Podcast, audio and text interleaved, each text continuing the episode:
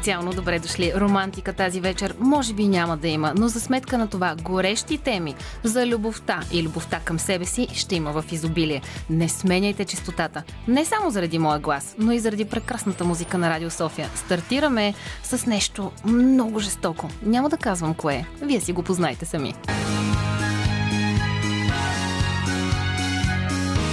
Радио София.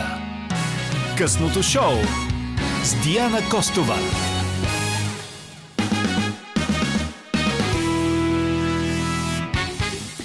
Точно 7 минути след 20 часа. Вие вече сте в началото на късното шоу, а в следващия един час ще си говорим за до някъде любовта към себе си и осъзнаването на себе си. Ще минем през темата за хубавата храна, за душата и за тялото, защото всъщност тези две неща са абсолютно неразделни. А това обаче ще мине под шапката на традиционната рубрика Хубава работа. Чуйте! Хубава работа! Хубава работа! Хубава работа! Създател на хубава работа и мой партньор в този първи час е Олга Василевска, която отново е тук при мен. Здравей, Оля! Привет, Дини! Много се радвам да се видим. Днес имаме една, един невероятен гост при нас. Той е готвач, но също така е музикант, а, баща на две деца и също така а, философ човек. И когато си говорихме седи за участието му днес, той каза, Оля, темата ни ще е за лишението като път към осъзнаването много ме изненада, защото в интерес на истината аз свързвам Еди с прекрасна храна и ми е интересно да разгърнем тази тема. Традиционно започваме с случките. Случките е нещо, което а, отново по инициатива на Оля всеки вторник се случва в началото на предаването, а, когато разказваме неща, които ние асоциираме от нашия личен живот с темата, която гостите на Оля избират сами. А, ти каза, че ти е било трудно да намериш своята случка по тази тема, на мен пък ми беше много лесно, защото декември месец миналата година, ти знаеш, аз избрах да лиша себе си от всякаква форма на бяла захар, а, далеч не по ест, толкова естетически а, причини, а, коства ми много и много време, а, за да стигна до момента, в който вече категорично не изпитвам никакво желание да посегна към нещо, което съдържа бяла захар. А, за сметка на това, това се превърна в една лавина и може би преди месец реших да си сменя целия хранителен режим и да започна да се движа малко по-активно, в който смисъл лиших организма си от всички сладости от хранителната страна. Еха, всички въглехидрати. И го наказах с много тренировка. О, oh, вау! Wow. Което обаче ми помогна да преоткрия себе си и да се чувствам по-комфортно в себе си, както физически в тялото си, така и психически в осъзнаването, че вече храня тялото ми с правилните елементи. Ето така започнахме ударно по темата за лишението като, като, път към осъзнаването. Поздравления! Това е много смело. Ам, Твоята аз, случка? А моята случка, между другото, м- аз днес мириша на печено пиле от 2 км. Вкъщи от дома Христо, моя мъж днес приготви едно приказно печено пиле. А, а, и на вечеря си говорим с децата, Кари взима едно малко парченце от пилешкото месо, го показва и казва Мамо, знаеш ли, че това е цял хляб за една мравка? А, замислих се за това как а, а, колко е важна перспективата за, за това как възприемаме света. Така че ам, а мравката може да се нахрани с едно, едно къще месце, може да изглежда като нещо гигантско за нея, а за нас това е едно парченце месо. Та може би това е моята случка във връзка с лишенията, как перспективата е толкова много променя това, което се случва.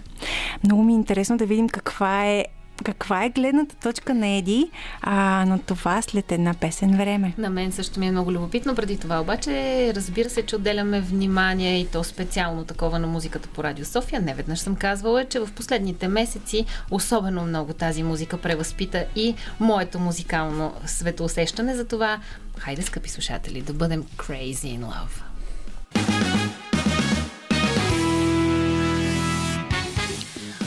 Всъщност Crazy in Love може да бъде насочено и към себе си, това далеч да не бъде опасно или вредно, а дори напротив полезно за теб самия, респективно и за хората около теб, както и осъзнаването на теб самия, откриването на себе си и това как да поддържаш своето същество адекватно за него самото. Оля, моля те, представи ни вече официално нашия гост. Тук при нас е Еди или Ердинч Коскосчиев. Никога не съм знала твоята фамилия Еди, но ето, че и в нея има хубав привкус. Той е собственик на заведение за хранене, домашна кухня Ердинче и Едис Кичън.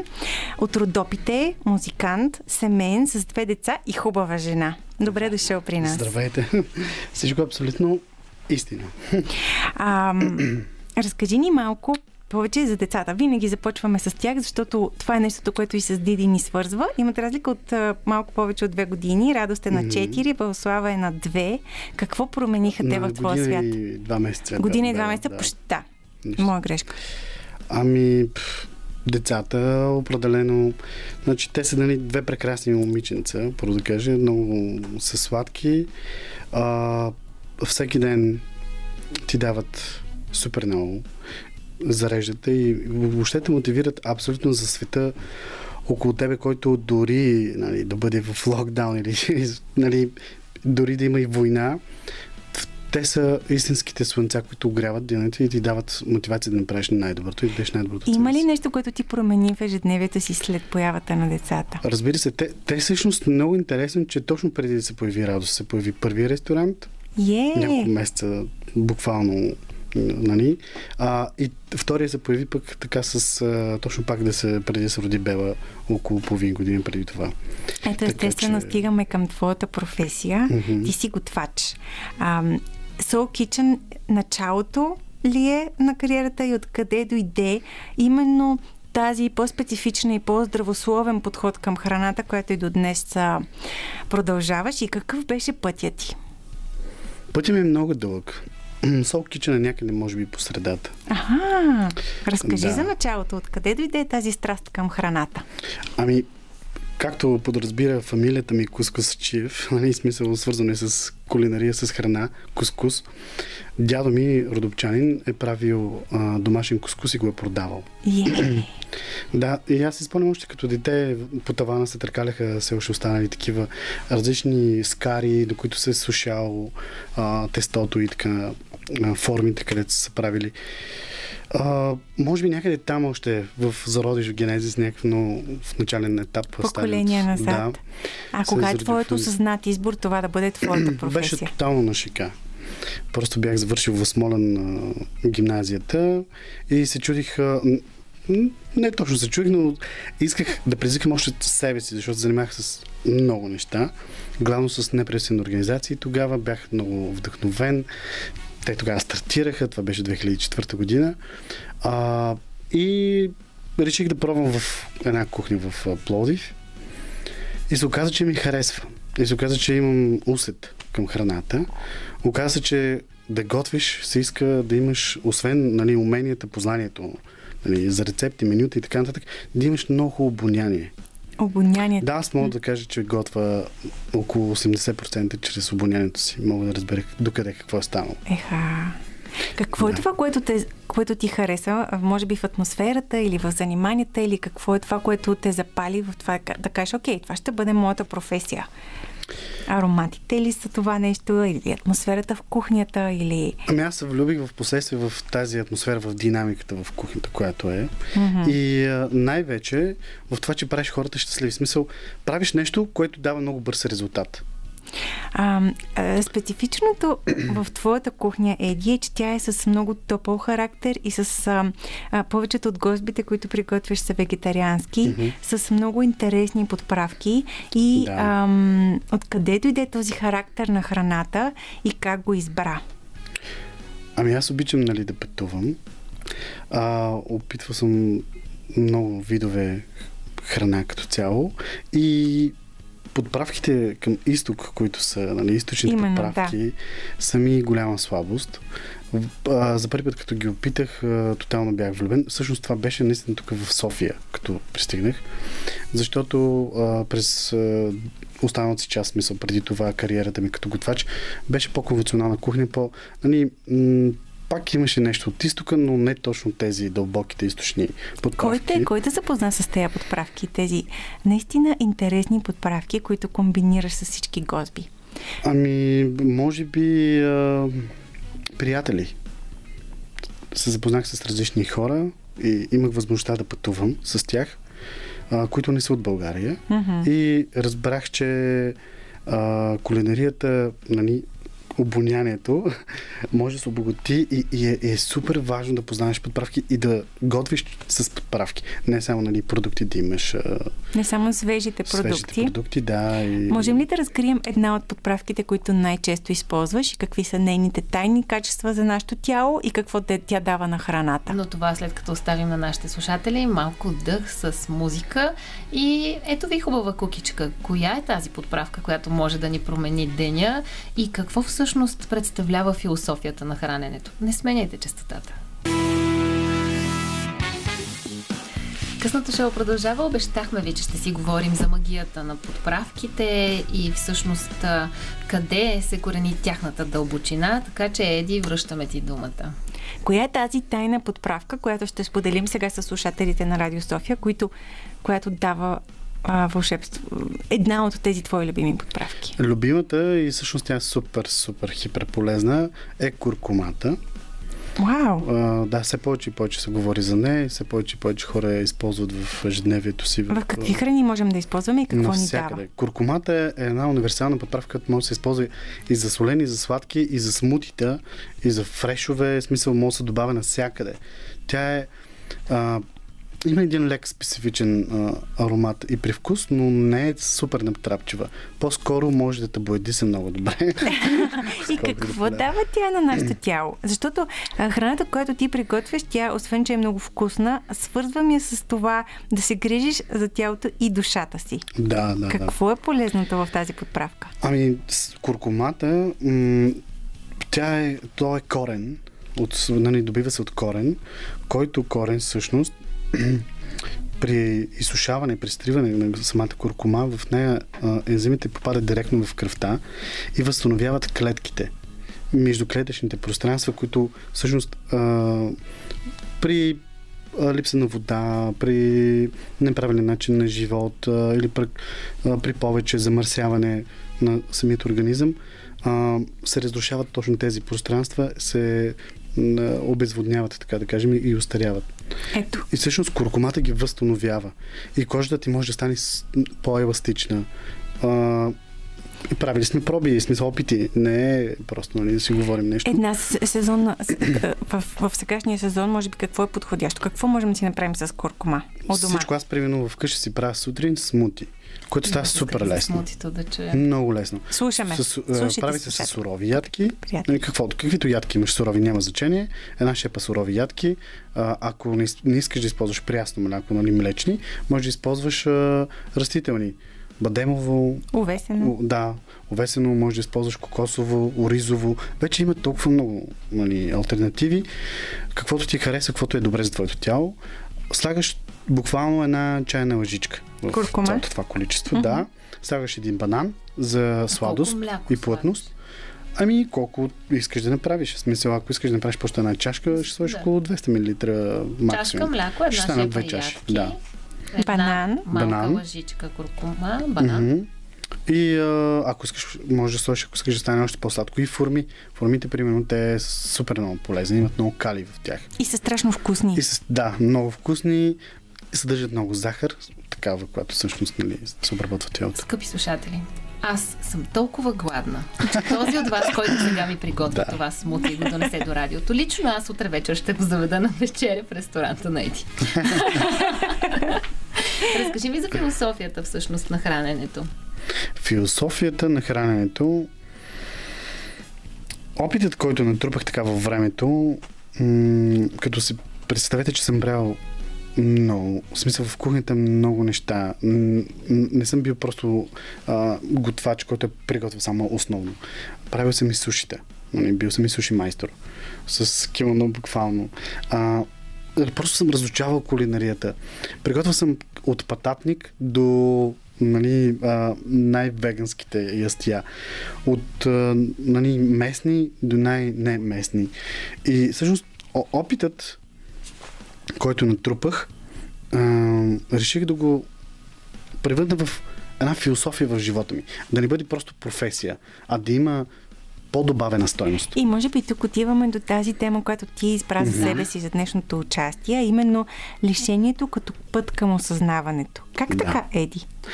Ами, беше 2012 година, когато реших, че м- ще се откажа абсолютно от всичко, което правя, от професията си да я правя за пари, за, за моето благосъстояние и въобще за нали, да живея добре. А, реших с приятели, разбира се, заедно, да ме подкрепиха, да започна да готвя, а, да реша първо себе си от а, средства, които ти идват всеки месец, ако работиш, нали, в крайна сметка. А, но всичко това да започна да го давам, цялото си време и внимание и познание в кулинарията на хора, които имат нужда. Вау! Да. И И стана наистина вау. какво се случи? Ами, нарекохме го на неделно хранене. Всяка неделя приготвяхме в два големи казана храна, която я занесахме с автомобили, разбира се, до минералната вода на центъра. Центъра на да, София. На София. Всъщност оказа, че това е уникален център. Той е бил някога център. Аз се интересувам от археология, между. Само вегетарианска. А, С в два големи поправки. казана приготвяте Да. тази храна Да. и С големи който газови котлони. идва с купичка и черпак или... Идваха с купички. а, Ние Вие- бяхме се подготвили, разбира се, но в последствие хората започнаха да си носят. Най-очудващото от всичкото, нали, това, което правихме, че не идваха само хора, които а, нали, ги наричаме, а, че живеят на улицата, че са а, нали, кошари или така. Идваха и интелигентни хора. Хора, Които просто изглеждаха добре, храната. просто харесваха храната. Всички казваха, че всъщност това е най-вкусната храна, която някой се... И така, така, така. Но както и да е, въпросът беше да направим, да предизвикам себе си. А, добре, а в този Да период... лиша себе си и да видя какво, ще, какво мога да направя, ако нямам всичките средства и всичките продукти. В този смисъл на предизвикателства, тъй като във вторник вечер винаги има предизвикателства, Да. аз отправям едно и към вас и към нашите слушатели в контекста на онези хора, които ние наричаме клошари. Ам, направете си един експеримент, прескочете себе си и границите си и проведете разговор. Еди със сигурно се провеждал много такива. Много, да. С някои от тези хора, които по една или друга причина, вероятно не волево, са избрали улицата за своя дом, за да видите колко вдъхновяващи истории може да пресрещнете. Аз лично съм срещала изключителни истории на безобразно да. интелигентни Да. хора. Сега продължаваме с едно друго безобразие в отново хубаво направление. Това е музиката на Радио София. После се връщаме в разговора и една песен, която сме избрали за финал, която е много любопитен избор точно на Еди.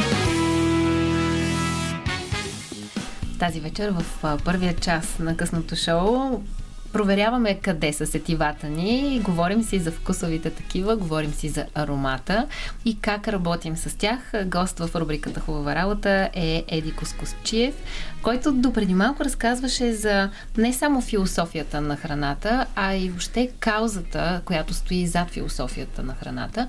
Еди, ще те помоля сега и за нашите слушатели да ни разкажеш за това, което се е случвало м- назад във времето, което е било и някакъв преломен момент за теб, една кауза. Абсолютно. Аз всъщност тогава осъзнах, че мога да бъда и вегетарианец за определен период от време. И всъщност в- за един период от 3 Мгм, месеца от три ти месеца, лишаваш себе си от професия, а, така че и, и, и всякакви приходи Мгм. и решаваш да готвиш за хората. Да, които имат нужда. А, и в това време хората научават за това място, започват а, всяка неделя да идват, а, да носят те самите храна, да, да. организираш цяла доброволческа организация. Абсолютно, да. Какво донесе на теб това, а, срещата с всички хора и защо именно лишението става, става мото на твоето себе, себеосъзнаване? Първото нещо, което видях, беше, че много хора са готови да помагат. Бях изключително изненадан и много приятно изненадан. Има толкова хора, които просто чакат да се включат в Нещо, което ще нещо, даде което смисъл. наистина, да, има смисъл, Мгм. нещо, което наистина работи. Да. А, и ако се правят такива истински истински наистина кампании, които работят и се вижда, че работят, мисля, че а, огромна маса от. Много бързо намираш сам, самишленици. Да, имам и много хора. А лично ти, какво си взел от това преживяване? Много. С какво това... те промени? А, как беше, нали, какъв човек беше след като приключиха тези три месеца и какво се случи след това? Само да кажа, че преди това, нали, бяха тоталният а, такъв, а, как да кажа, младеж, а, който на 20 няколко години съм бил, който се заглеждаше по нали, по-луксозни неща, часовници, така, кетски, това, това и въобще, нали, по, Материални. по материален живот, да, по-забавен хайлайф, такъв, така да кажем, сред, нали, по-скъпи неща, но този, така да кажем, експеримент за, и преломен момент за мене, който го направихме, ме промени коренно аз разбрах, че храната за някои хора е точно, както ти каза, твоята история от Деве с Кари, която е взела парченце а, от месото, нали, от печеното пиле и казва, че това е всъщност една мравка. Нали, цял хляб. Цял хляб. Аз осъзнах, че някои хора, за някои хора една купичка храна в неделя mm-hmm. Всичко. Е това, което те имат. И те живеят. Имаше хора, които живееха за тази неделя, mm-hmm. които идваха, чакаха с нетърпение и, и казаха, защо не, не ни готвите през другото време? Тук обаче има един много логичен въпрос. Защо говорим в минало време за това, което си правил? О, аз... А... Защото тогава се случи. Но сега а, моите ресторанти са отворени абсолютно за хора, които имат по някакъв начин нужда, а, съседи. Храната ми достига, в смисъл нямам нужда постоянно да се плаща за всичко. Обичам наистина Искам да, да кажа, че всеки път, когато отидеш в ресторанта на Еди, има една купа с хляб, която е безплатна и никога не се е плащала. А, и това е част от философията на ресторанта, т.е. когато влезеш вътре, а, Еди винаги е казал, хляба е нещо, което получаваш така. А, но аз изпомням началото на твоя предприемачески път, mm-hmm. тогава, когато си взел решение от това да готвиш а, като готвач, да започнеш своята практика. Ти готвиш от вкъщи и сутрин да. приготвяш с храна, имаше само възможности за заявка, най-близките да. приятели поръчват храна, готвиш къщи и после тръгваш след обед да разкарваш храната в цяла София, докато станаха толкова много поръчките, че се наложи някъде да се правят. От дома нямаше Абсолютно, място, да. къде да се... А и наближаваше идването на радост. да, да се всъщност, радост. може би и семейството променя перспективата. А, Много променя перспективата. Ти днес а, не си а, само готвач, а и предприемач. Mm-hmm. И а, как, а, каква е твоята гледна точка към днешна дата по отношение на лишенията? Ами, хората м- всъщност COVID ситуацията, която е от последните така две години, а, на мене до някъде ми а, хареса какво направи. Тя, така да кажа, а, спря това масово потребление. Малко хората се прибраха в, в себе си. Сполти семействата. Сполти семействата.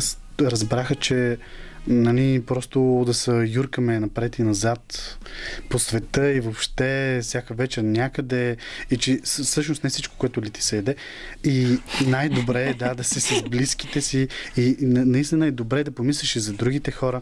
Лишението а, ще цитирам един приятел, че всъщност гладът, а, всъщност всичко трябва да се изгладува.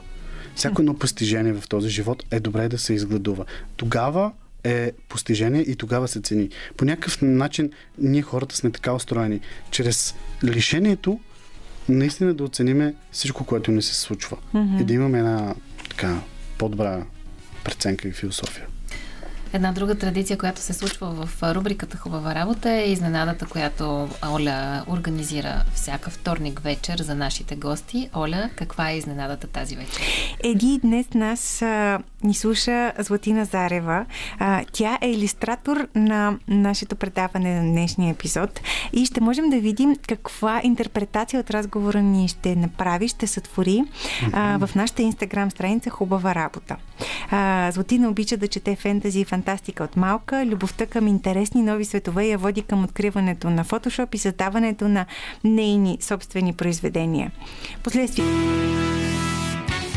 Това е късното шоу. Говорим си за сетивата, за осъзнаването на себе си, за лишенията понякога, които водят към осъзнаването и откриването на себе си и за храненето като начин на живот и на хранене на душата и хранене на тялото.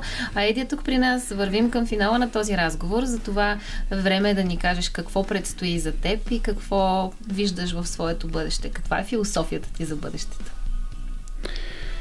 Ами, философията ми за бъдещето е спокойствие. Добре, как от лишение отиваме към Да. спокойствие? Е, спокойствие. А, всъщност, свързани ли са двете неща или каква е междинната, междинната стъпка от това да стигнеш до един спокоен и хубав живот? Ами, И всъщност какво представлява един спокоен и хубав живот в твоите очи? в моите очи представлява е да правя това, което най-много обичам. И това, което всъщност радва другите хора. Да съм постигнал това ниво, в което достигам до повече хора, радвам повече хора а, и съм спокоен за това нещо. Най-важно, на- нали, най-важната философия, ако някаква философия, а, въобще нещо съм разбрал от този живот до сега, нали, съм на 35-6 години, а, е просто да радваш останалите хора, да правиш нещото, което теб наистина те радва и радва останалите. А, в този контекст, между другото, си мислих точно за това нещо. Ако всичко спре, интернет, телефони, както бях спряли за 6 часа, Представяме си го.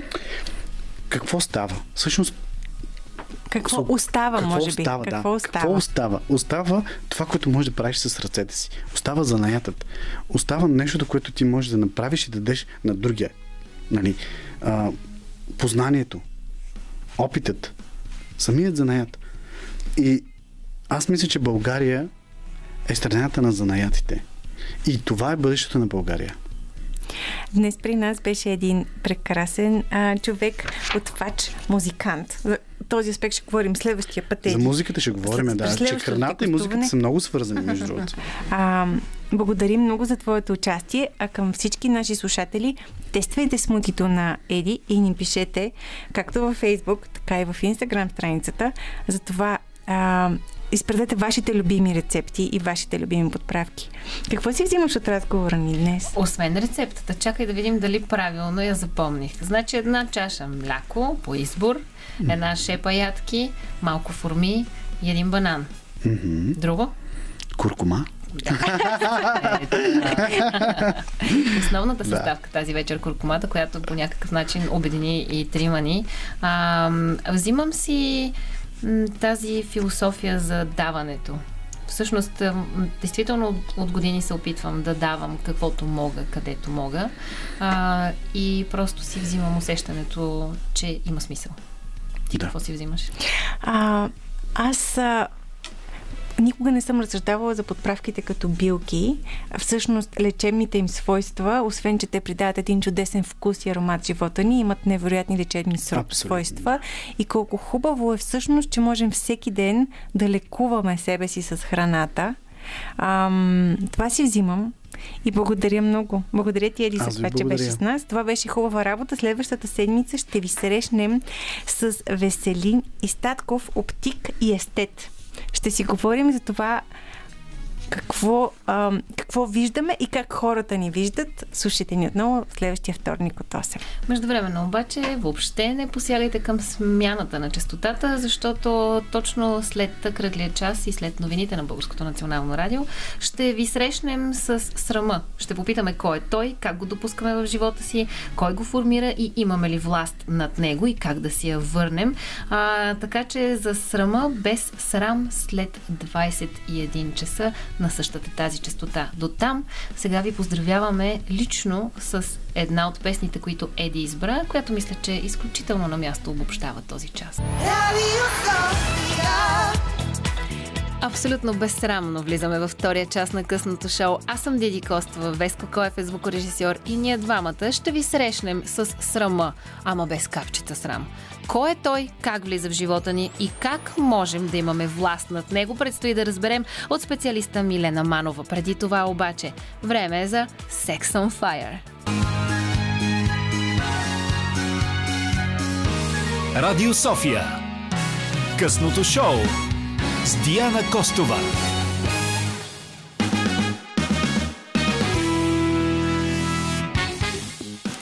Така гръмко, още от преди два часа представям темата за срама, че вече е време да влезем в дълбините. И тук при мен в студиото вече е Милена Манова. Тя е майстор-треньор по позитивна психотерапия и председател на Българската асоциация по транзакционен анализ и психотерапевт. Сега чакаме вече и превода на всичко, което ви казах до тук. Добър вечер! Добър вечер! От кое ще започнем? От позитивната психотерапия и що е то? Или от транзакционния анализ? Хайде да започнем от позитивната психотерапия. Позитивно решение, добре. Позитивна идва от позитум, което означава цялостност, не означава емоции, които са лекокрили, розови и приятни, само означава да се видят нещата от всички посоки. Това е смисъла, който автора на тази терапия, който се нарича Носрат Песешкиян, е а, създал като теория.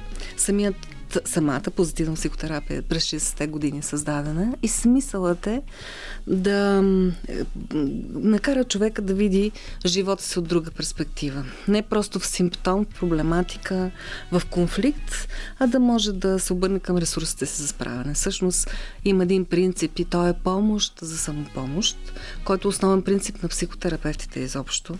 Али, вече все известно, че психотерапевтите рядко дават съвети, не е прието, но пък умеят да водят човека до самопознанието си, до осъзнаването на въпросите си и вероятно сам да вземе решения за живота си. Има ли лека доза манипулация? В психотерапията няма. Не, това е митология. Има обаче задаване на въпроси. Има работа с притчи, с езикови картини, работа с приказки.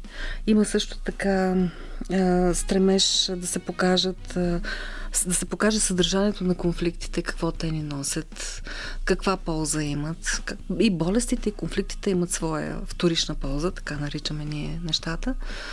И тя често е човек, някой друг да се погрижи за човек. Или той да намери а, по-скоро неосъзнато разрешение на въпросите си, например, чрез болестта. Често боледуваме, защото не искаме да си дадем сметка, до съзнанието ни да достигнат ясно а, въпроси, които трябва да решим в определен етап от живота си. И позитивната психотерапия, транзакционен анализ, всяка една а, модалност в психотерапията се занимава с това да развие човека, да покаже неговата способност, неговата автентичност, неговата осъзнатост, за да живее той по-добре. Кое от тези две направления ще ни бъде от основна помощ в разговора за срама? Транзакционен анализ. Защо? Защото той много говори за емоциите. В позитивната психотерапия повече се говори чрез притчи, по-иносказателно. Има различни инструменти, разбира се, като позитивно претълкуване, например, на различните симптоматики, но транзакционният анализ определено говори за емоциите и се приема, че има четири истински автентични емоции. Това са страх, гняв, тъга и радост. Извън тях всички останали емоции се смятат за допълнителни, привнесени отвън, какъвто, например, и е срама. Срама не е автентична емоция, т.е. той не е, няма биологичен субстрат, не е обосновена, обословена от а, вродени механизми. Срама се привнася от социалният контекст, което в повечето случаи означава от родителите. Къде търсим вината в родителите си и къде я откриваме в себе си? Това са въпросите, с които ще продължим. Преди това обаче, естествено, че е време за малко музика по Радио София тази вечер. Музиката избира Роман Михайлов. Хайде, Ро, да видим какво си подготвил сега. И след като чухме Лив на Джо Джо, песен, която Роман извади от прашните шкафове на детството си и ме върна и мен там, сега ще пратим и вас назад във времето, за да ви попитаме кога за първи път си спомняте, че сте изпитали срам или кога сте разбрали, че това, което изпитвате е срам? А, защото това ще е темата на следващия час. Милена Манова е тук при мен, психотерапевт. Обещахме, че ще дадем отговори на тези въпроси. Откъде идва, къде е неговото начало? Казахте родителите. Разбира се, всичко започва от родителите и изобщо от социалните модели. Ако няма родители, има други големи възрастни, значими възрастни за детето, сред които той расте. Срама се появява много рано, в цялата онтогенеза, в цялото развитие на детето. Появява се между 15 месец и третата година. Реално се появява, когато детето проходи и започва да се емансипира от родителите, да изследва света, да а, разпознава други хора и се появява с първите отрицания от страна на родителите, с първите нет за поставянето на границите. Най-често родителите казват не ходи, не пречи, не се цапай. Поставят се първо забраните и забраните неизбежно се поставят. С една дума и срама няма как да не изпитаме и да не развием срам. Изключено е. Защото срама е по-скоро поставяне на граници. Родителя има чувство, че поставя тези граници по добър начин, но детето се създава усещането, че то в сравнение с другите хора няма стойност. Срама е усещането, че ние в собствените си представи не струваме, не сме значими. Той винаги е себеотносен, срама, за разлика от вината. Вината е свързана с изпълнението или неизпълнението на някакво действие, справенето или с несправенето. И това е една хипотеза, че вероятно сме направили нещо, с което да укорим или уязвим други хора. Това е само хипотеза в нашата глава. Но когато говорим и за срам и за вина, те имат своите здравословни еквиваленти. Здравословният срам е срама от това, че не бива да се правят да се прекрачват обществените норми. И този срам е добре да бъде дозиран. Токсичният срам обаче, така се нарича, отровен срам, буквално е срама, когато си мислим, че аз съм толкова дефектен, не струвам, съизмерено с другите хора, най-вече с големите. Естествено, чисто ръстово ние не, не, не, не можем да се съизмерим с големите, че това се превръща в самооценъчна наша единица. Тоест, срама влияе на самооценката. Не толкова вината. Токсичната вина, например, е усещането, че каквото и да правя се е грешно и най-вероятно аз не правя правилното. От токсичния срам се излиза с усещането, с, създаването на чувство за собствена стойност, което е изключително трудно uh-huh. нещо. Да. А от токсичната вина се излиза с поемането на отговорност за това, което правя. Толкова знае, толкова мога, толкова съм решил да направя. Това е начинът. Разбирам ли правилно, че в двете направления егото, което в предишни предавания с мен във вторник вечер сме уточнявали, че всъщност е опознаване и осъзнаване на азът, би ни било изключително полезно в комуникацията с срама и вината. Да, в житейски смисъл, схванато така, да. Защото смисъла на срама е да го надраснем, да си дадем сметка и да го надраснем.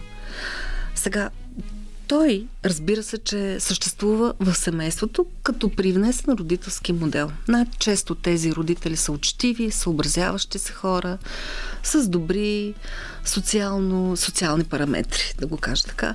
Тоест, те се съобразяват с другите хора. Но често карат децата да бъдат мили и да доставят удоволствие на другите хора.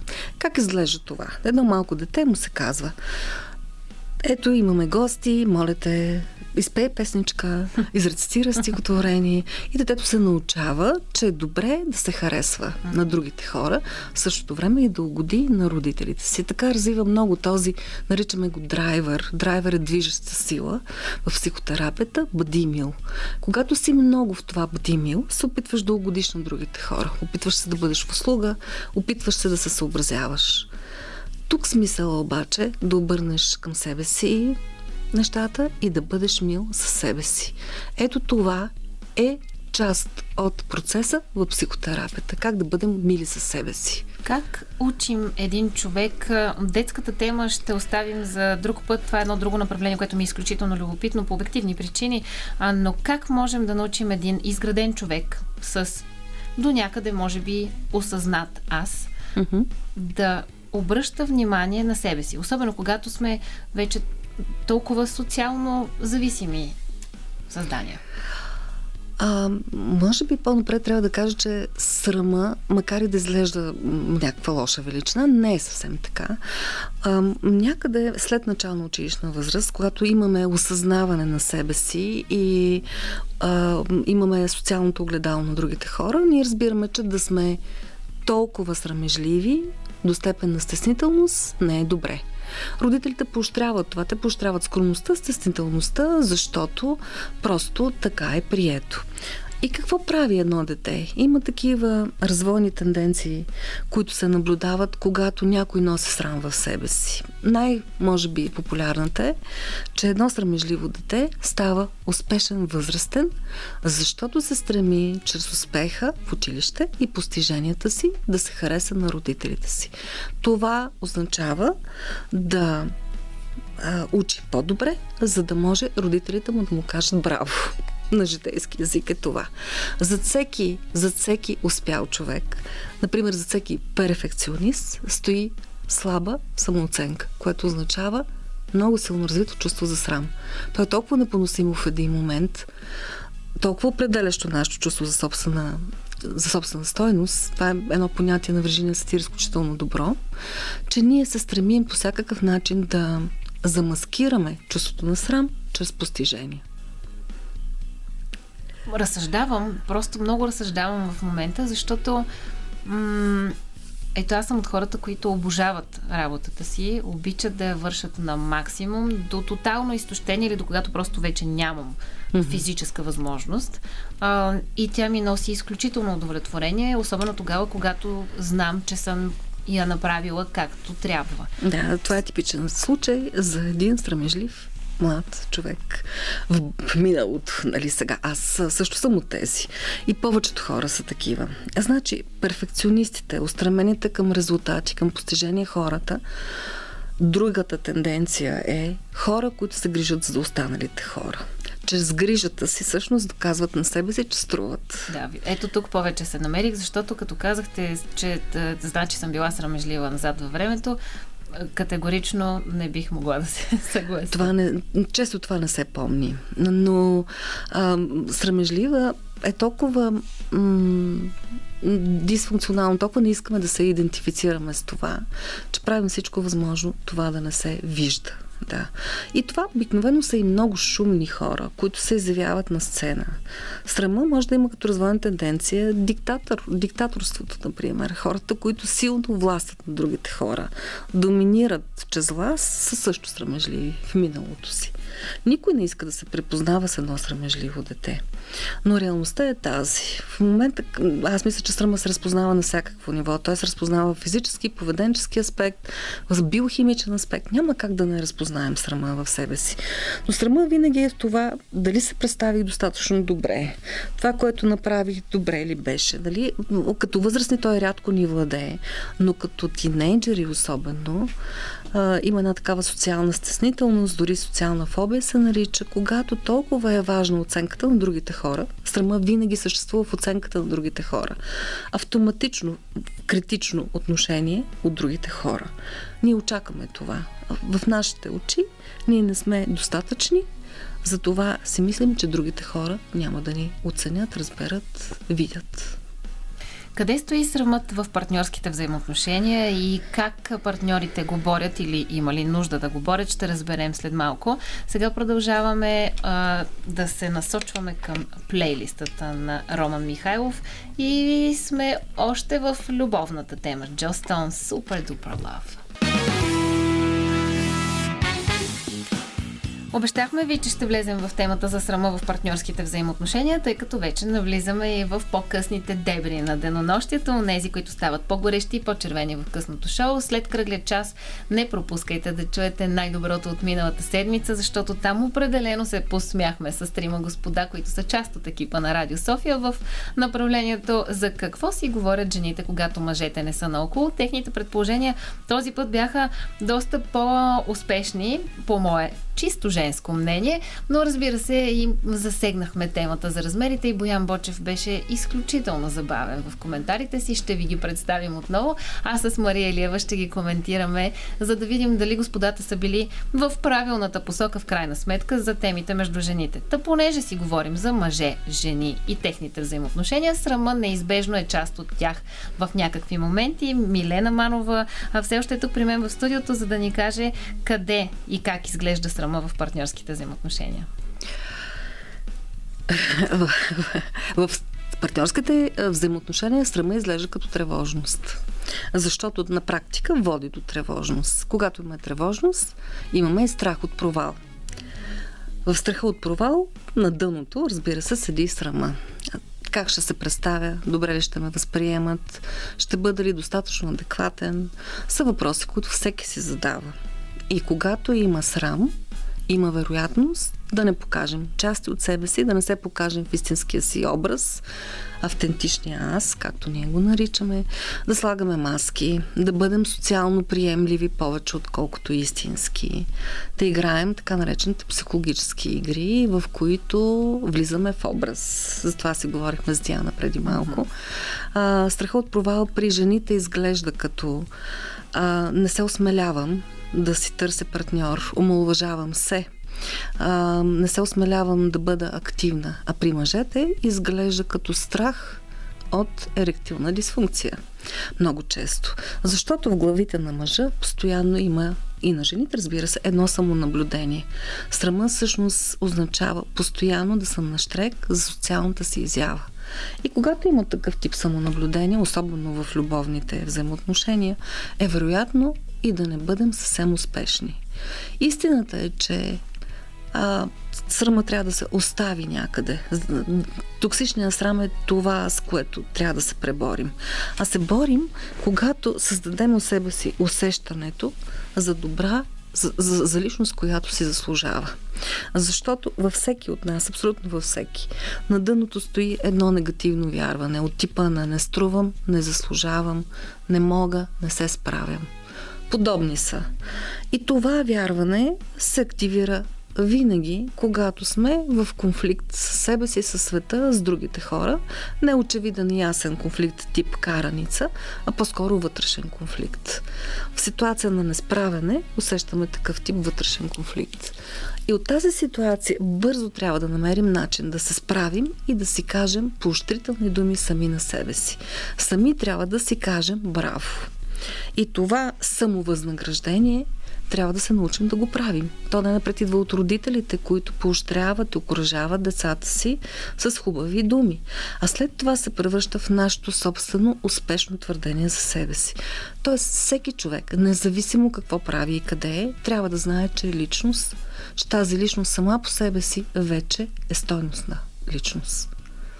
След маничко ще ви помоля да ни дадете няколко а, съвета за практики, които можем да ползваме в ежедневието си, за да се справяме с усещането за срам, особено когато говорим за този токсичния срам. А, тъй като казахте, че понякога тези притеснения в мъжете могат а, да доведат до ерективна дисфункция. Mm-hmm. А, една тема, която като че ли винаги стои на дневен ред в а, по отношение на м- сексуалните взаимоотношения между мъжете и жените е, че на мъжете винаги им е по-лесно, те по-бързо и по-лесно се а, възбуждат, по-лесно стигат до края в сексуалните mm. взаимоотношения. А не веднъж господа тук при мен са казвали, че всъщност това далеч не е така. Точно така. Това далеч не е така. В очите на жените всичко изглежда много по-лесно mm-hmm. и по-чудесно, защото жените се възприемат чрез тялото си много повече, може би, отколкото мъжете. Но за мъжете сексуалната област, измерването със себе си с сексуалността. Сексуалността не е правене на секс. Тя е усещането за мъжественост и женственост по-скоро и за ролите, които притежаваме.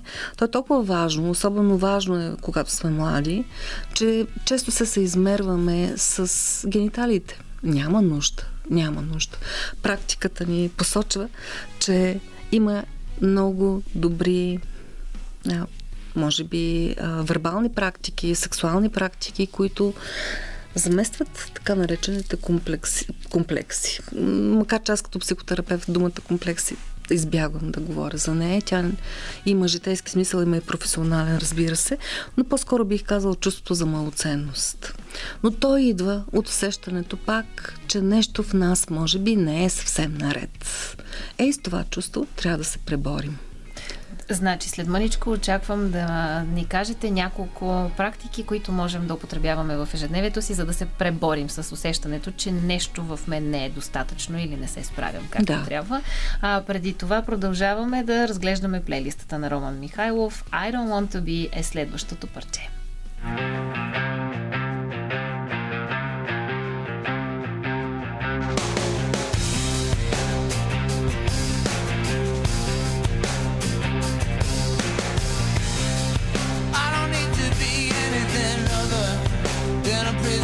I don't need to be anything other than a. I don't have to be anyone other than a birth of two souls in one. Part of where I'm going, it's nowhere where I'm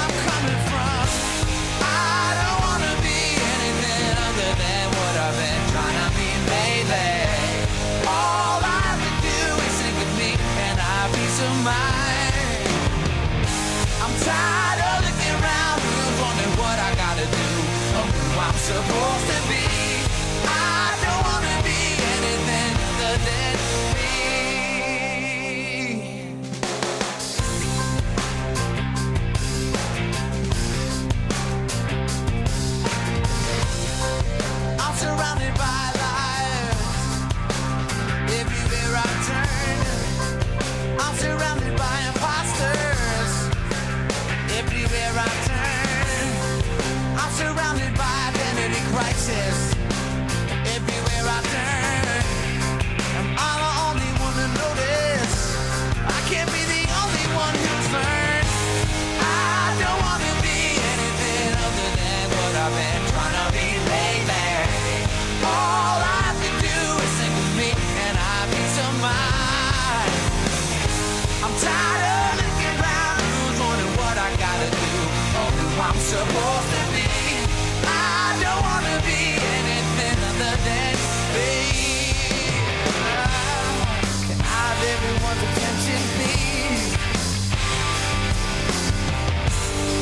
this and that, you're gonna have to leave.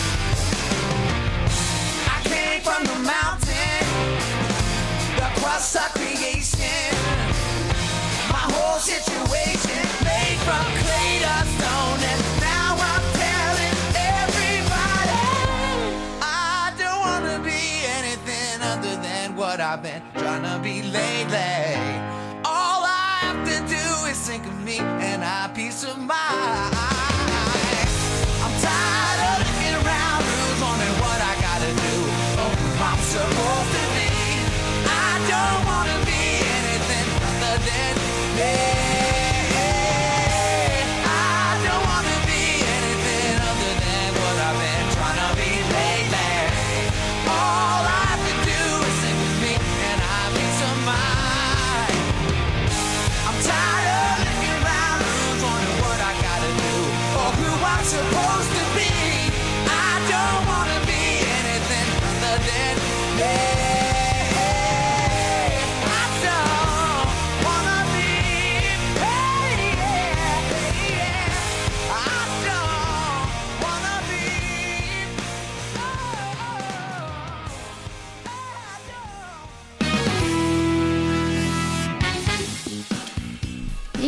Обещанията си обещание. Казахме ви, че ще ви дадем няколко съвета за практики, които може да употребявате в ежедневието си тогава, когато се чувствате недостатъчно добри сами за себе си и респективно изпитвате срам. Ще се върна пак назад. За да бъде едно дете устойчиво във вре- във времето, би било добре то да има сравнително здрава семейна среда. Здрава семейна среда се разбира това дете да бъде чувано, да бъде уважавано, да, да не се възприемат грешките му като катаклизъм, да може да има смях в семейството. Може би това е най-видимото. Да бъде прегръщвано, да се чуват думи на любов, да се виждат такива взаимоотношения между самите родители. Стана идеализирано семейство. Това не е невъзможно. И още нещо. Към това дете трябва да има окоръжителни думи, поощрителни думи, повече отколкото критика. Абсолютен мит е, че критиката за каквото и да е помага или поощрява развитието на, на, на едно дете, но със сигурност може да го смачка. Но когато поотраснем вече и сме над тинейджърска възраст и не се чувстваме достатъчно не, не чувстваме достатъчно самоуважение към личността си, е добре да си направим, например, списък на моите постижения. И тези постижения съвсем не са социални, не са иерархични. Постижение, например, да казваш обичам те. Постижение да се запознаваш с хора. Постижение да имаш естетика. Постижение да, да прегръщаш. А, всичко това изглежда като нещо лесно уловимо, но всъщност да се дадем сметка колко много сме научили в живота си. Да преразгледаме етикетите си които имаме за себе си, които другите са ни давали. От типа на ти си. Нали, родителите автоматично ни дават такива, особено майките, критикувайки децата, казват същия си като баща си. Но когато едно момиче, например, порасне, стане красиво, каза, а, приличаш на мен, красива си като мен. Така че нещата се... Аз го обръщам наобратно. Казвам, че с прокле... моя проклет характер. Аз със същия проклет характер. Да. Това звучи като оптимистично твърдение, но не е съвсем. Трябва да се внимава много в думите, защото думите стоят като едни котви в нас, които, от които не можем да се избавим.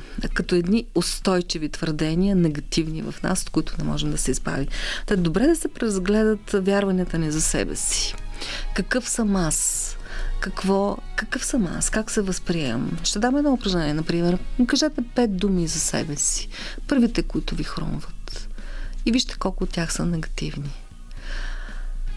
И колко позитивни. Ако разширим малко упражнението и, и добавим още пет думи, колко от тях ще са позитивни и колко негативни. Повечето хора автоматично казват негативните или не казват не знам.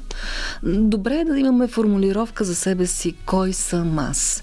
Явно е, че това е процес на, на, нали, на цялото ни живеене. В цялото ни живеене се задаваме този въпрос, но особено активно се го задаваме в младежката възраст, която това е част от смисъла на тази възраст, да откриеш кой си, какъв си, за какво ставаш. Но това, устойчивата самооценка се добива с усещането, че независимо от обстоятелствата, от драмите в живота си, независимо какво се случва, аз знам кой съм и че мога да се справя. Тоест, да вярваме на себе си. Често терапевтите имат тази роля да накарат хората така, да живеят живота си, да повярват за себе си, да го разгърнат. Къде е опасността в залитането в посока егоцентризъм? Нарцис, нарцисизъм. Нарцисизъм, нарцисизъм е нещо, което се създава много рано в детството. Няма друг начин. Нарцисизма е по-скоро студено родителско отношение, а не свръхобгрижване на детето. Или пък създаването на усещането, че ти си единственото дете е най-най-най. От това в по-рядко се, случва. Да, ние говорим за здрав егоцентризъм. Здрав егоцентризъм във възрастния човек. Или когато се грижим за себе си и за нашите потребности, ние се умяваме по-добре да дадем себе си на другите хора и да се погрижим на някакъв етап за нас. Няма ли опасност да си станем самодостатъчни? Не, няма опасност.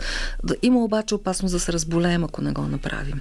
И този здрав егоцентризъм означава аз съм наясно с моите потребности. Това е изключително трудно. Изглежда като просто упражнение. Знам от какво имам нужда. В повечето случаи, особено жените, които имат бъди мил, остават себе си на последно място, защото трябва да се погрижат за толкова много неща в житейския си кръг, че не остава време за тях. Това е изключителна грешка. Трябва да намериш време и за себе си, за нуждите ти от сън, храна, за нуждите за тялото, за нуждите от контакт, за нуждите от а, развитие в дейността, в работата ти, за да бъдеш ти цялостна личност. Ако не го направиш, нищо друго няма значение. Не си добър и за другите. И чак тогава ставаш добър за другите, защото иначе ще си ядосан, неудовлетворен, а, мърморещ, критичен, затворен и какво ли не е още болен. Ако трябва да обобщим последния един час, какво е срамът и къде са минусите и плюсовете от него в няколко изречения? Може би бях достатъчно изчерпателна по тази тема. Плюса е, че все пак живеем в общество и е нужно да имаме доза срам, за да знаем какво не бива да се прекрачва. Тоест всичките правила на социума трябва да бъдат спазвани. Има една дума трябва. Но когато този срам води до свръхкритичност, неспособност за процъфтяване, за разгръщане на живота, до омалуважаване на себе си, това е грешка. Това, върху това е добре да работим. Особено когато сме зрели хора. В следващия час ще работим активно с Мария Илиева от Радио София по темата за какво си говорят жените, когато няма мъже наоколо. А за това ще ни помагат откази от изминалия вторник и Камена Липиев, Боян Бочев и Димитър Ганев отново от екипа на Радио София, които влязоха в своите съждения по темата. Преди това музика и новини. Не сменяйте частотата, защото ще си говорим и за размера. Radio Sophia. И с навлизането на късните часове на късното шоу в онези дълбини на червените теми влиза и рубриката За какво си говорят жените, когато няма господа наоколо. Всеки първи вторник от месеца тук при мен влизат господа, които казват техните предположения. Днес Мария Илиева, нашата колежка, ще коментира заедно с мен дали бяха в правилна посока Камена Липиев, Димитър Ганев и Боян Бочев. Музиката на Радио София винаги обаче е в правилната посока, затова let me know you.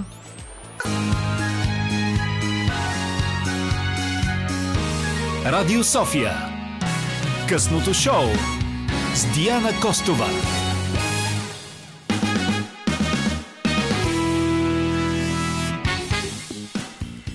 Голямо обещание дадохме с A Good Night. Определено предстои един ето такъв час, който надявам се ще обърне вечерта ви в едно хубаво преживяване и в едно, може би, опознаване повече на жените и как изглеждат и звучат те в главите на мъжете.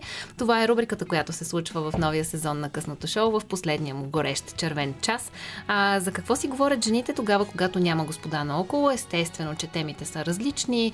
Разбира се, че те доста често са многопластови и естествено, че жените влизат в повече дълбини, отколкото може би си мислим на пръв поглед. Какво обаче мислят по тази тема господата? Това е нещо, което се случва всеки първи вторник от месеца в късното шоу.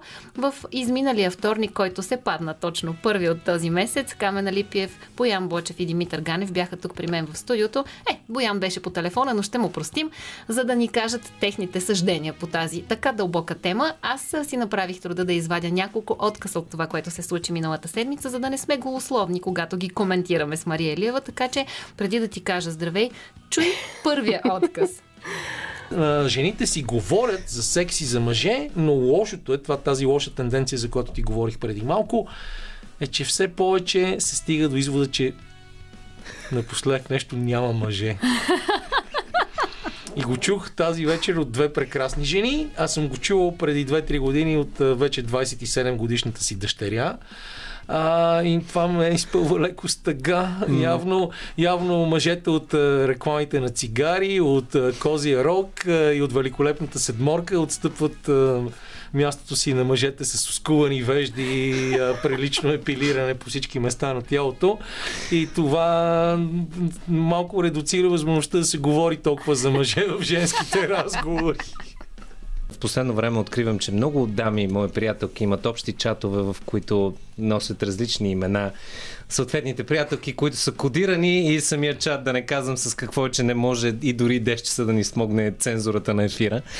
Но тя каза най-тъжното, знаеш кое? И аз кое? И тя каза ми в женските чатове рядко се казва нещо интересно и повечето от дамите са много тънко обичиви и трябва много внимателно да внимаваш с думите си, защото в един определен момент може да настане такъв скандал, че форума в БГ мама да бледне. Обикновено един от най, а, най м, точно водещите към полемика между дамите в чата неща са когато се споделят неща, които са успехи на някои от мацките в чата, момичетата, а другите реагират такова едно леко хъпливо, заедливо. Но очевидно си говорят за работа. И не винаги е добре да се похвалиш с кариерните си успехи или с нещо, което си успя да направиш. Ами за какво си говоря? Според мен, аз сега, нали, припомняйки си първоначалната реакция за парилни препарати, всъщност поддържам тази теза, защото според мен жените са адски практични а, човешки същества. И те, според мен, търсят много практическата гледна точка на, на нещата. Тук, тук идва момента, в който Кедър каза, че има универсални теми, но една тема, която да. не излезе предния път и, и сега не я споменахме. Астрологията и другото, което е между терапията опознаването на себе си. Най-интересното е, че сега това може би е малко по-американска тема, защото имам такива приятели в, в Берлин, дами, които има дърво, родословното дърво. И това им е една много палеща, палеща тях тема, да си открият рода, откъде са дошли, с каква, с каква кръв са, колко са смесени да, между браковете назад и така нататък. И си имат цяла полемика в интернет и сумати сайтове, които го правят това, за да си намериш родословното дърво, докъде се корени, откъде е тръгнал. Винаги съм казвала, че най-големият показател на един журналист е човека, който стои от другата страна на микрофона. В случая това е Веско Коев. Много внимателно наблюдавах неговите реакции, докато слушахме какво казаха господата миналата седмица. Той откровенно се забавляваше на някои от коментарите. Веско, не си мисли, че ще избягаш от тази тема. Чакам твоите отговори за това, за какво си говорят жените тогава, когато мъжете не са наоколо. Вие, ако имате смелостта, добре дошли сте на 02 963 5650 да ни кажете вашите предположения. Мария Илиева тук при мен. Привет. Привет, Диди. Аз, между другото, съм се приготвила с лист химикал и се надявам след този един час Веско да не ни заключи в студиото и да няма много разкъсани наши снимки в разни стайчки и квартири, останали така за спомен. Но ще ти кажа, че започвам с камен. И искам да му кажа твърдо, че наистина има мъже. Въобще мъжете не съкат. Въпросът е, че много жени продължават да търсят и да си падат по лошите момчета, които повечето пъти са една гръмка фасада, която е интересна Факт. точно 3 седмици. Да. И аз това обяснявам винаги. Търсете добрите момчета. Добрите момчета не са безхарактерни. Те са много по-интересни и са много по-дълбоки. Само, че това стига в а, така една малко по-различна възраст. Аз затова искам да направя едно уточнение, понеже си говорим за това какво си говорят жените. Аз наричам жените тези прекрасни дами, които са 30+. А другите все още за мен са ни прекрасни млади момичета, които да, говорят много за мъже, когато останат сами, интересуват се от размера на заплатата и на други атрибути и си задават въпроса, обича ли ме той. Обаче, жените над 30, те вече си говорят за размера на своята заплата. И си задават въпроса, обичам ли го аз или ми е достатъчно добре и така. Изключително много ми харесва твоето направление, защото до сега не е обсъждано в рубриката за какво си говорят жените. И между другото, за да ви въведа и вас в предисторията на това, че ние двете сме тук в студиото, когато се заговорихме с Мария за какво се случва в късното шоу в последния час и казах, че съм много възхитена от направлението на Камена Липиев, който беше първия в последния месец и половина, който даде предположение, че жените си говорят за любов. И аз казах, да, наистина, изключително изненадана съм, че дори самата аз не съм вкарала тази тема като една от активно присъстващите в женските разговори.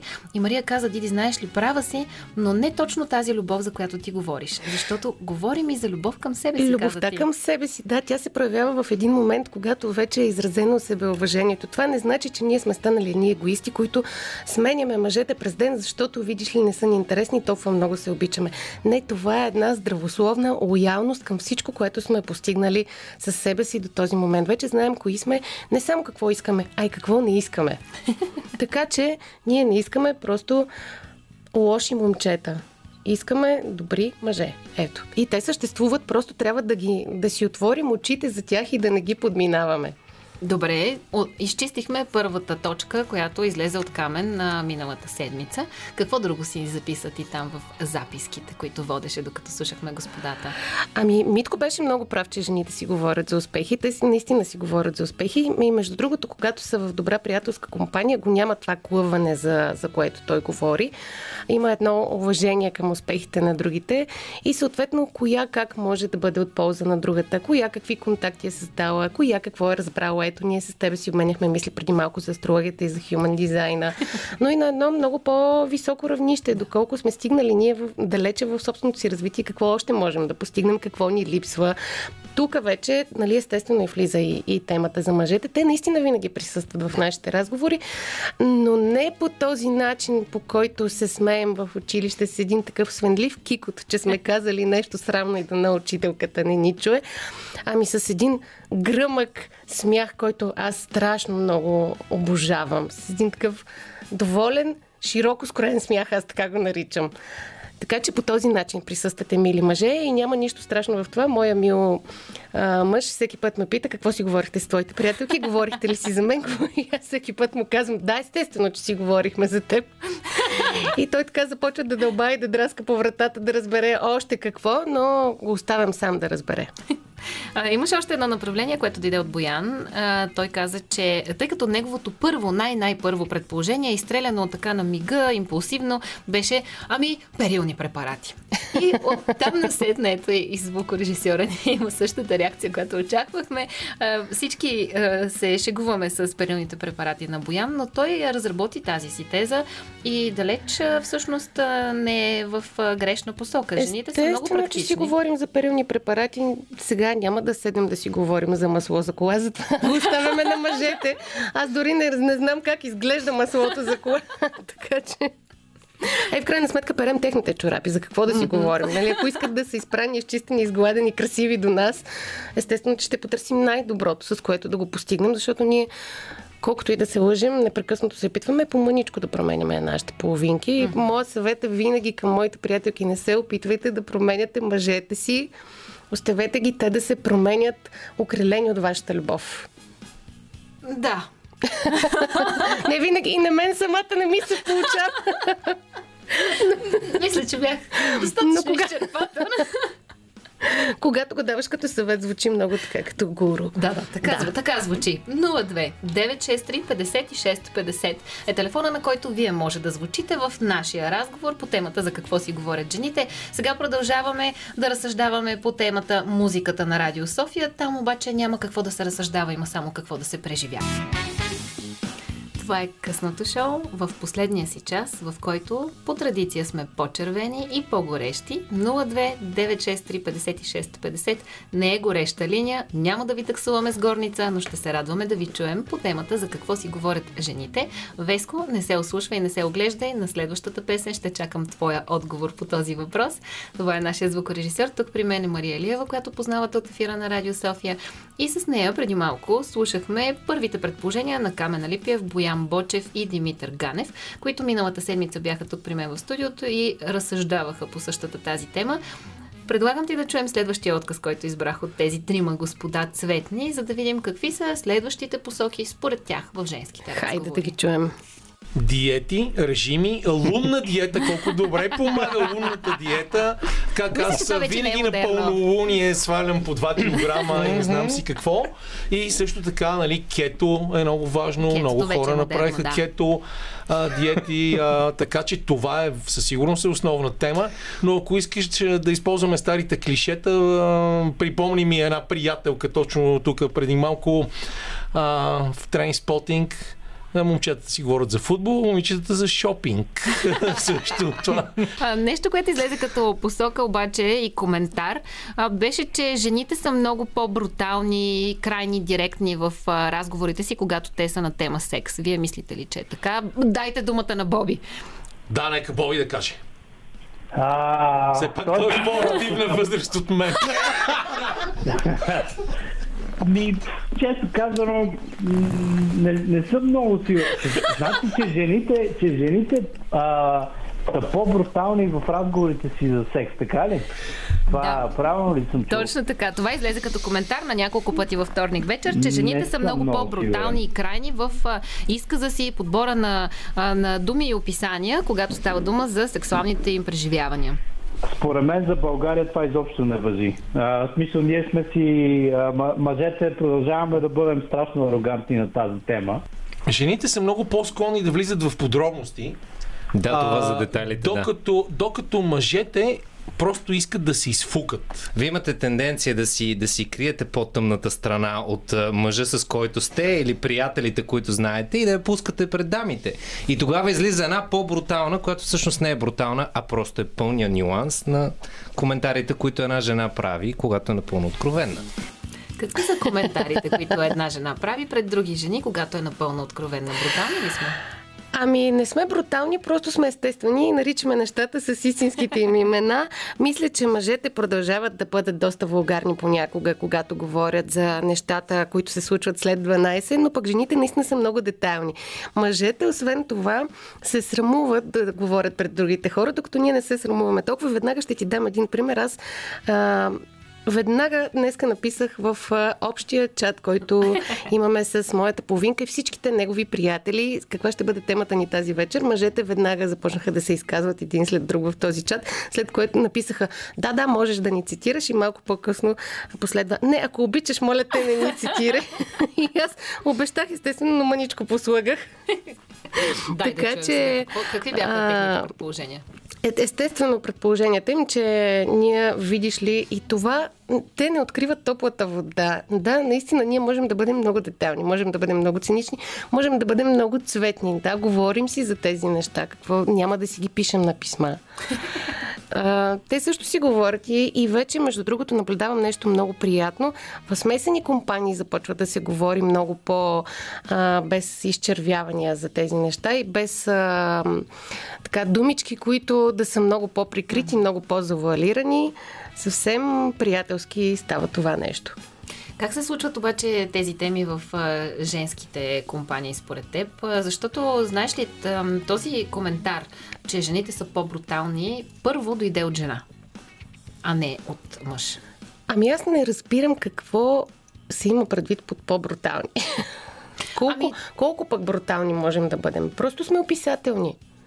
И това ли е тъмната ни страна? Защото Митко каза, че ние имаме една по-тъмна страна, когато сме без мъже и казваме неща, които не казваме на половинките си. А, на тях им се струва брутално, защото може би чуват истината.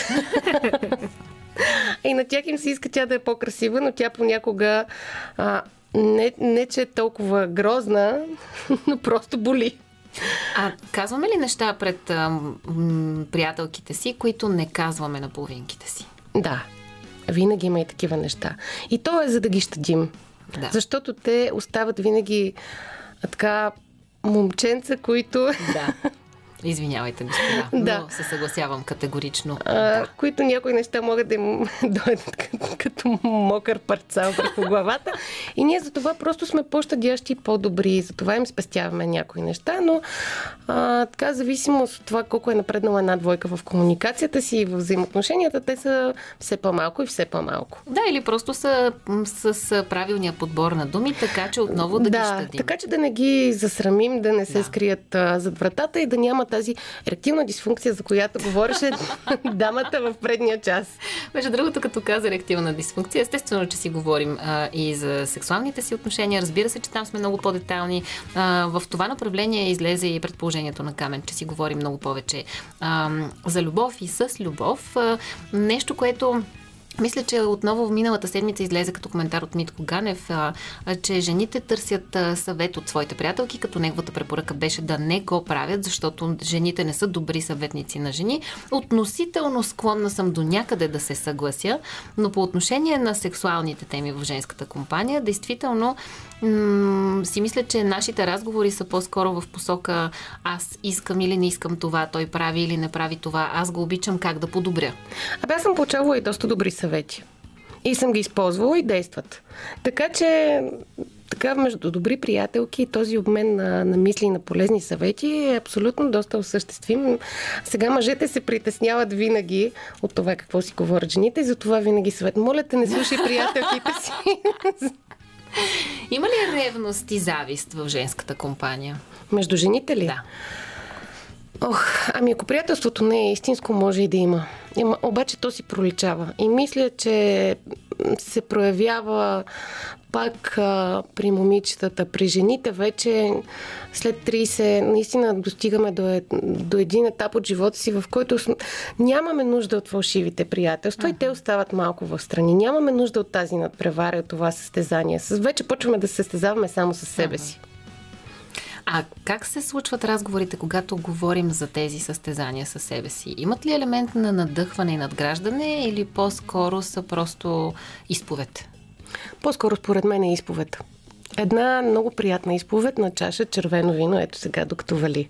Между другото, Понякога има и сълзи, между другото, затова приятелките са най- най-необходими.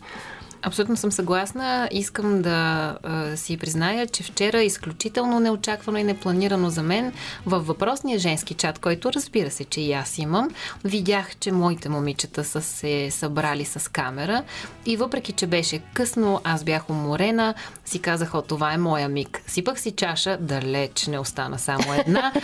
Стана още по-късно, стана много горещо и си дадох сметка, че всъщност наистина са много, многопластови тези разговори. Защото ние си говорихме за кариера, за промяна на професионалното направление. Говорихме си, естествено, че си говорихме за сексуални отношения. Говорихме си за семействата, за живота. Говорихме си и за политика. Всички тези неща присъстват. Но тези неща, които си казахме по-тихо и по-близко приближени до микрофона, си останаха интимните теми, може би и онези, които не искаме, с които не искаме да накърним, да обидим или нараним половинките си. И да има някаква магия все пак, пък и от друга страна. Да сме леко загадъчни за тях. И това е така. Загадъчна не е музиката на Радио София. Просто е нещо, което преживяваме непрекъснато. И понеже сме на темата завист и ревност. Джела си е следващата песен. Тук сме в един откровен разговор между две колежки от редакцията на Радио София. Едната в мое лице и глас, другата в лицето и гласа на Мария Илиева, но с нас е и Веско Коев, звукорежисьора ни тази вечер, който не пропуснахме в така желанието да получим отговор от него за какво си говорят жените. Първото му измъкване беше много на място. Той каза, че все пак е все още под 30-те и респективно не може да вземе отношение по темата за жените. Отстреляхме го с въпроса за момичетата и каза, че си говорят за бившите си приятели. Поплака се момчето малко, обаче ето, виж, при нас вече няма място за бивши. Те са отдавна забравени, заровени, закопани някъде. И просто сме продължили напред. И някак си просто вече не са интересна тема. Ами няма за какво. Да. Миналото е там, за да си стои в шкафа, в гардероба. От време на време можем да изкараме така по нещо лошо. Или по нещо добро, хай. И, или пък да изкараме някой цветен спомен, който е леко замъглен от а, опиянението на младостта, виж как облякох в думи. А, сега отново ще се върнем към един спомен. Той далеч не е чак толкова отдавнашен, само от миналия вторник. Това е последния отказ, който избрах, защото определено се посмяхме и извадихме някои интересни посоки. Чуйте. Излезе темата за размера и коментарите по отношение на размера, като между другото това е тема, която фигурира и в мъжка и в женска компания. Просто разговорим за различни размери на различни На части. от- мозъчно-черепната кутия на мъжа, се, то- разбира да. се. Това също е фактор, между другото. Много си, това е тема, която се коментира. Не е само другия размер. Но, Боби, ти къде си по тази тема?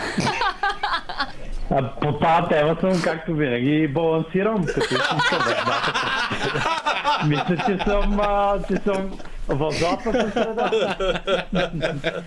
Тази самооценка Примерно, ми примерно. Кедър е човек, от когото аз винаги съм се възхищавал. Всяко едно. Така че, а, не, вижте, според мен това, това вече е клише. В смисъл, може би, а, може би преди 20-30 години това с размера а, е карало хората така да гледат въгъла, да се изчервяват или да я знам.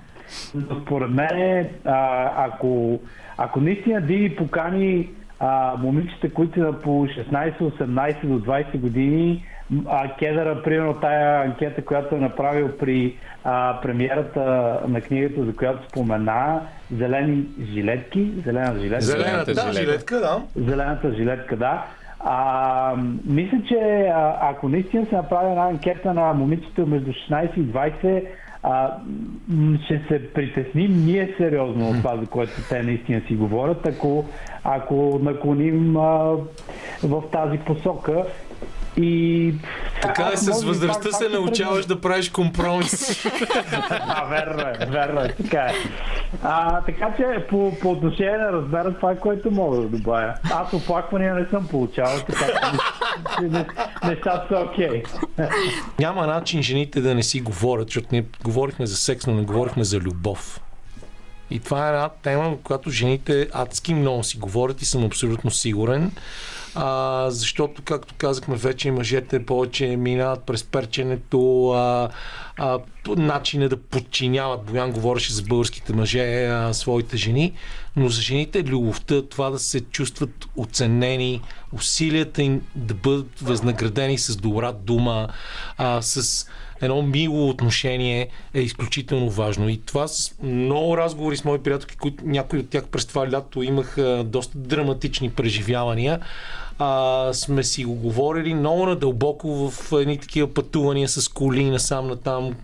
А, така че това е адски важно. Това е, е почвата, на която вирее женската красота, ако искаш дори. И няма как без това нещо да минат женските разговори, особено в отсъствието на мъже. И едно допълнение, което може би е в по-лошата част, което дамите имате, и това е а, да си задавате помежду си въпросите. Той сега харесва ли ме наистина? И въпроса на интерпретация на мъжките намерения. Жените не могат да бъдат добри съветници на жени, просто го давам като съвет. В тази гледна точка може да се консултирате с мъж. най-добрите съветници на жени това е абсолютно доказано, са мъжете хомосексуалисти. Ето това бяха последните откъси, акценти от миналата седмица. Мария, кажи сега, как оценяваш тези коментари? на господа? Най-добрите съветници винаги са искрените приятели, независимо от те от какъв пол са или от какъв пол се самоопределят. Обаче, Диди, понеже ти винаги си добра и балансирана, на мен се пада честа да бъда лошата. Сега, утре а, и Камен и Боби няма да ми говорят най-вероятно, обаче, мили мъже, разберете, размерът има значение. И винаги е имал значение. До толкова, доколкото а, той не води до някакви вторични, така много тежки отклонения. Когато някой мъж си мисли, че неговият размер не е достатъчен, той започва да избива комплекси. Те понякога могат да отидат в много токсична посока до там, че да разрушат една връзка. Сега ние не, не сме мегаломани, не искаме... Макар, че когато отидеш в сладкарница, не си поръчваш половин парче торта, по- поръчваш си цяло, така да си кажем. А, въпросът е да се определи колко е достатъчният размер, защото самите мъже не знаят. Явно те не са получавали а, така достатъчно добри съвети от своите приятели, явно не са били достатъчно искрени или достатъчно ам, подробни в разговорите си и детайлни. Ето затова ние нямаме, така те повече се притесняват mm-hmm. този размер, а ние по-малко се притесняваме, защото ние в тези детайлни разговори сме го изяснили колко е достатъчно, колко е над нормата, под нормата. Те не смеят да си кажат. Това, между другото, е една тема табу между самите мъже, доколкото аз съм забелязала. А колкото и добри приятели да са, колкото и близки да са и да си говорят, никой от тях не сме, докато ние бихме си казали, никой от тях не сме до такава крайност да, да си изчисли нещата. Сега аз искам тогава да вляза директно в тази тема и да кажа, че екстазът в взаимоотношенията между двама партньори далеч не се постига само на базата на чието и да е размери и форми. Всъщност се корени в първо, естествено, колкото и да е клиширано, 100% вярно, правилната употреба която определено може да компенсира или да направи обратното на компенсация всеки един размер. И също така активното присъствие и участие на всяка една част от твоето тяло и съзнание и психика. И това, което каза Камен е много вярно, че ние обичаме да се чувстваме обгрижвани. Да. Да. А, така че милите ни мъже няма нужда да се вторачват толкова много в сантиметри. А, по-скоро е добре да го изяснят този въпрос веднъж за винаги с жените си, вместо да се срамуват и да се чудят как да подпитат. Така че, колкото по-искрени, толкова по-добре. Колкото по-детални, толкова по-добре. Нахувайте един- шумно в разговорите един Да, на друг и да. се разберете. Ето ви един директен отговор на въпроса за размера. Ако тя или той е с вас, значи размера ви е достатъчен. А иначе, ам, по темата за е, емоциите и любовта, разбира се, че а, те присъстват а, в женските разговори и не мога на 100% да се съглася, че не сме си добри съветници. Абсолютно и аз не съм съгласна с това. Много добри съветници сме си. това, това е притеснението на мъжете. Ох, тези нейните приятелки, тези змии, тези кобри, сега ще кажат да ме зареже, сега ще кажат, а, ще се похвалят с тяхните мъже, а пък тя ще каже, о, моя не ми подари цветя на последния 8 марта, пропусна зюмбилчето. А, оттам идват тези притеснения на мъжете. Какво, къде, къде те са се провалили, но ги е било срам да, Да. попитат Ами- и сега ще блесне този провал, като го изяснят с приятелки. Ами ето, скъпи господа, просто това всъщност изобщо не е насочено само единствено към вас, господа, към всички, които в момента са част от това предаване и ни слушат. А, обръщайте внимание на тези детайли и когато решите да направите нещо, но не ви остане време, се замислете това дали би било проблем за вас, за вашите отношения и как бихте се справили с този проблем. Ако следващия път вземете въпросното зиумбилче, няма да ви удумват с лошо в женската компания. И не е нужно пък да са перфекционисти и да го забравят, могат да се извинят по друг начин. Могат да кажат, аз ще сготвя. Нямах време да отиде за букет, но обаче ще Всъщност приготвя много вечеря. малко се оценява силата на думите. Да, разбира се, ако останем само на ниво думи и сме голословни, не е окей. Но също така не е добре и да подминаваме думите. И тук вече съгласявам се с Камен, но отварям неговия коментар за всички полове и хора, както се оценяват. Всеки един човек иска и става по-добър, когато види, че отсрещния го оценява. Когато твой партньор дойде и ти каже право куме в очите, искам те, защото изключително много те харесвам и ме възбуждаш, и жената ще се почувства по този начин. Тя ще се почувства женствена, ще се почувства красива и сексапилна. Абсолютно валидното е и обратното. Намирам те за изключително секси в този панталон. Това е яке и те искам тук и сега. Мили хора, не е срамно, не е страшно да си кажете, че се искате и да имате една звездна вечер след това. Ще ти припомня и старото клише, което обаче е абсолютно валидно, понеже ти каза хубав си в този панталон. Няма нищо лошо да, казим, да кажем на мъжа до нас, тази вечер съм красива за теб. Да. Защото мъжете наистина обичат с очите, а жените с ушите. И това трябва да си го припомняме по-често. Да. А, съгласна съм. На 1000% страхотен финал. А, мисля, че правим с а, този коментар. Мъжете обичат повече с очите, мъжи, а, жените повече с ушите.